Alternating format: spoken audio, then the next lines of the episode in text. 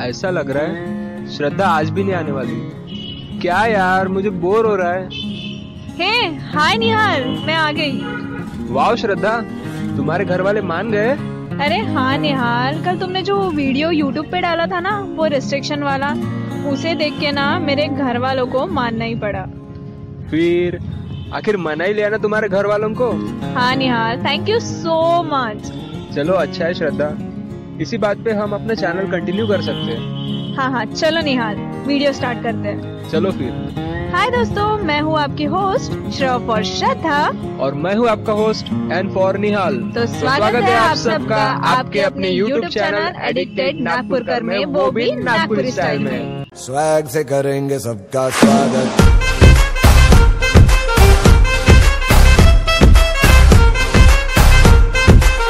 आज हम बात करने वाले हैं उस टॉपिक पे जिसे सजेस्ट किया है मेरी बचपन की दोस्त राखी ने।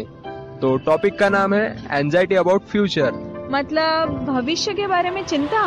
हाँ श्रद्धा एकदम करेक्ट निहाल ये तो बहुत बड़ी प्रॉब्लम है यार। ये तो हर किसी के साथ हर किसी के लाइफ में होता ही है। बचपन से ही अपने पेरेंट्स अपने फ्यूचर के बारे में सोच रखते हैं। लड़का होगा तो इंजीनियर बनेगा और लड़की होगी तो डॉक्टर बनेगी। श्रद्धा तुझे पता है मेरा मैकेनिकल इंजीनियरिंग हुआ है। हाँ मुझे पता है। बट तू अपनी फ़ील्ड में जॉब क्यों नहीं कर रहा है निहाल देख श्रद्धा ऐसा है कि मुझे मेरी फ़ील्ड पता है। हमारी फ़ील्ड में एक साल तो इंटर्नशिप में ही चला जाता है।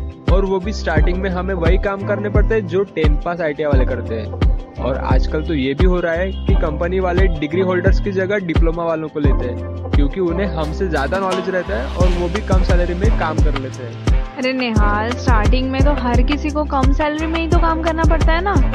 हाँ श्रद्धा पता है सभी यही बोलते हैं पर मुझे ऐसे घिसी पिटी ज़िंदगी नहीं जीनी है।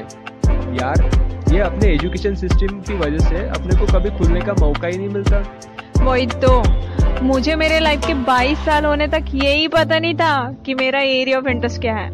ऐसा लगता है कि ये एक सिस्टम है और हमें भी इस सोसाइटी और पेरेंट्स की वजह से उसमें घिसना पड़ता है। इसी वजह से हमें अपने भविष्य की चिंता होने लगती है। अपने को कुछ और करना रहता है और अपने पेरेंट्स कुछ और ही चाहते हैं अपने से। इसी एंजाइटी के चलते हम लाइफ में कभी कभी गलत करियर डिसीज़न ले लेते हैं और कभी कुछ अच्छा करने की सोचे भी तो अपने पेरेंट्स और सोसाइटी के प्रेशर की वजह से पूरा नहीं कर पाते।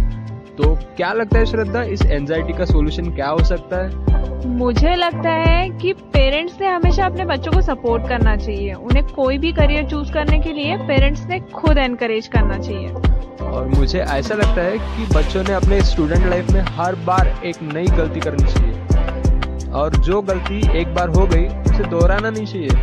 ये करियर और एरिया ऑफ़ इंटरेस्ट दोनों में अप्लाई होता है। और पेरेंट्स ने कभी अपने बच्चों को प्रेशराइज नहीं करना चाहिए। और हाँ लाइफ एक ही बार तो मिलती है यार। इसे फुल एंजॉय करके जीना चाहिए। हमेशा रिक्स लेते रहना चाहिए और लाइफ में कभी डरना नहीं चाहिए। ना हालात से और ना किसी और से। खुल के जियो यार। लाइफ में बड़ा मुकाम तो ज़रूर हासिल होगा। ये तो ये हमारी सोच है। आप सबको क्या लगता है? एंजाइटी ऑफ़ फ्यूचर का क्या सोल्यूशन है? कमेंट बॉक्स में ज़रूर लिखिए।